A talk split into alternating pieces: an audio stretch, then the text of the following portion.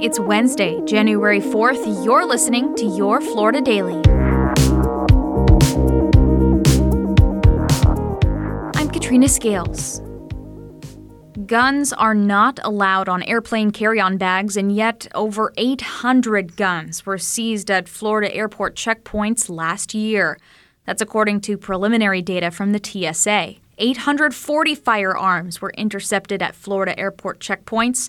And while the numbers aren't verified yet, this would be a new record and a major increase over 2021, roughly 26%. The data shows close to 90% of the guns found were loaded. A Florida man who made national headlines for impersonating a doctor as a teenager is headed back to prison for another scheme.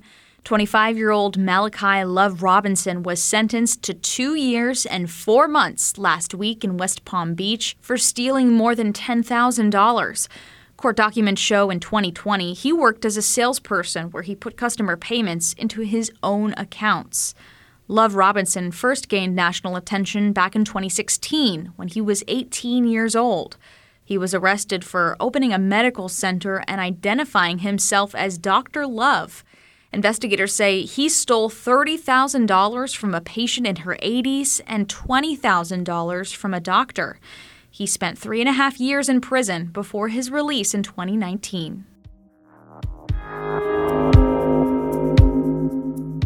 And in Daytona Beach, commissioners are set to take a final vote today on rules aimed at regulating hookah lounges in the city.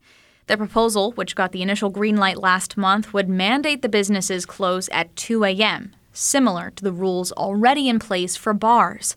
They would also have to get a special permit for extended hours. Currently, they're regulated like retail stores. Supporters say the changes will prevent late night violent crime around hookah bars. However, some lounge owners say they are being unfairly targeted.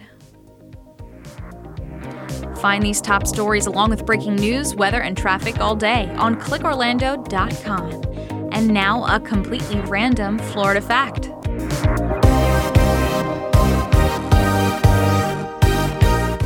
There is a tiny park in Tampa that can get you as close as you can get to Cuba without leaving the U.S. Parque Amigos de Jose Marti, or Friends of Jose Marti Park, is Cuban territory. The small park was donated to Cuba in 1956, three years before the Communist Revolution.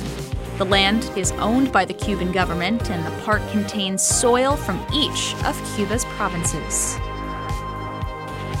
Your Florida Daily is produced by News 6 WKMG in Orlando. I'm Katrina Scales. Subscribe for new episodes wherever you like to listen.